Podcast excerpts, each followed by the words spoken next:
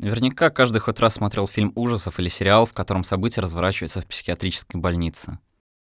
Как много в таких фильмах фантазии автора, и могло ли такое происходить на самом деле? Сегодня я хочу рассказать вам о психиатрической системе Италии 20 века, чтобы вы сами могли для себя сделать выводы. Это Дрожь Club, и мы начинаем. До 1978 года психиатрические лечебницы Италии достаточно сильно отличались от лечебниц других стран. Всему причиной был закон 1904 года. Согласно этому закону, во-первых, психбольница имела скорее юридический, а не медицинский статус и предназначалась прежде всего для поддержания общественной безопасности. Этот закон возлагал на психиатрические больницы две функции.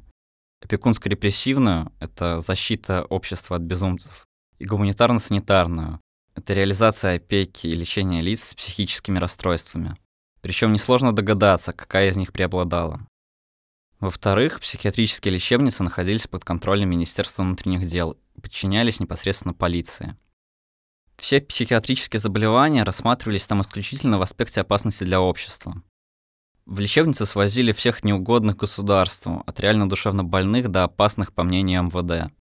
Под эту категорию попадали инакомыслящие, преступники, сироты, проститутки и многие другие.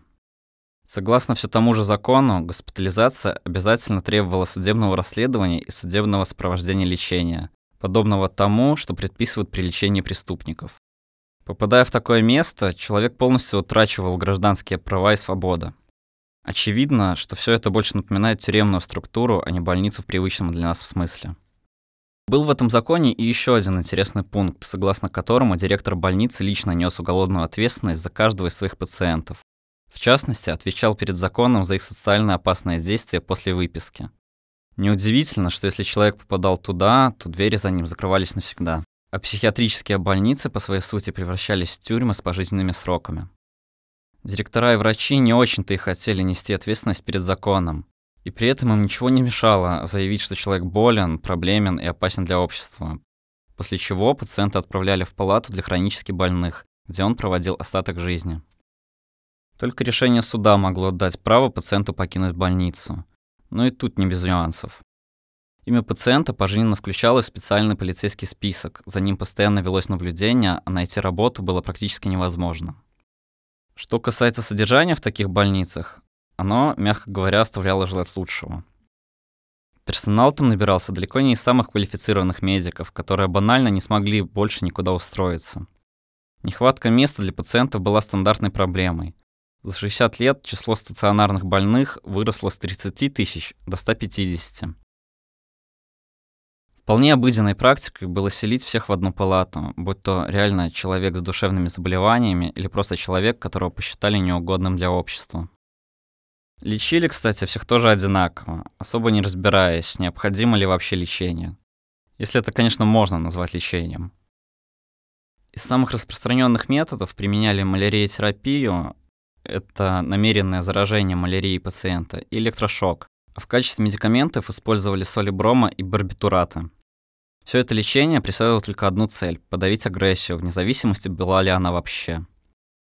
Но, замечу, к реально буйным врачи не брезговали применять психохирургию.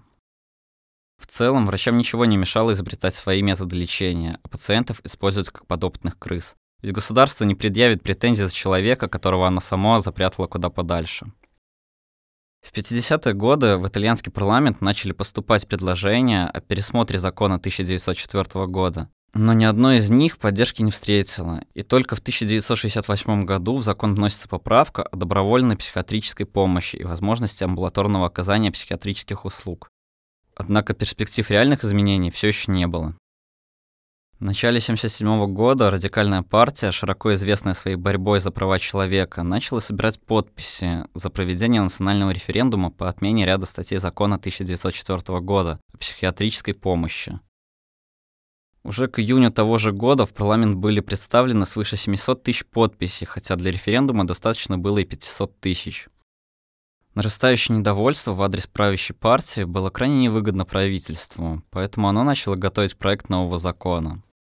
13 мая при минимальном осуждении и без разногласий был принят закон Базалии, названный в честь Франка Базалии или закон 180, который ознаменовался отказом от приравнивания психиатрического заболевания к социальной опасности, предоставлением лицу с психическими заболеваниями возможности занять социальное положение полноправного гражданина и запрет на строительство новых психиатрических больниц. На самом деле, реформа психиатрии Италии завершилась только в 1998 году полной ликвидацией системы государственных психиатрических больниц. Путь Франко Базали по реорганизации больниц, а также сама реформа дает очень много пищи для размышления. И об этом говорить можно очень долго. Поэтому, если вы хотите продолжения, подписывайтесь на наш подкаст, присылайте фидбэк и скоро услышимся.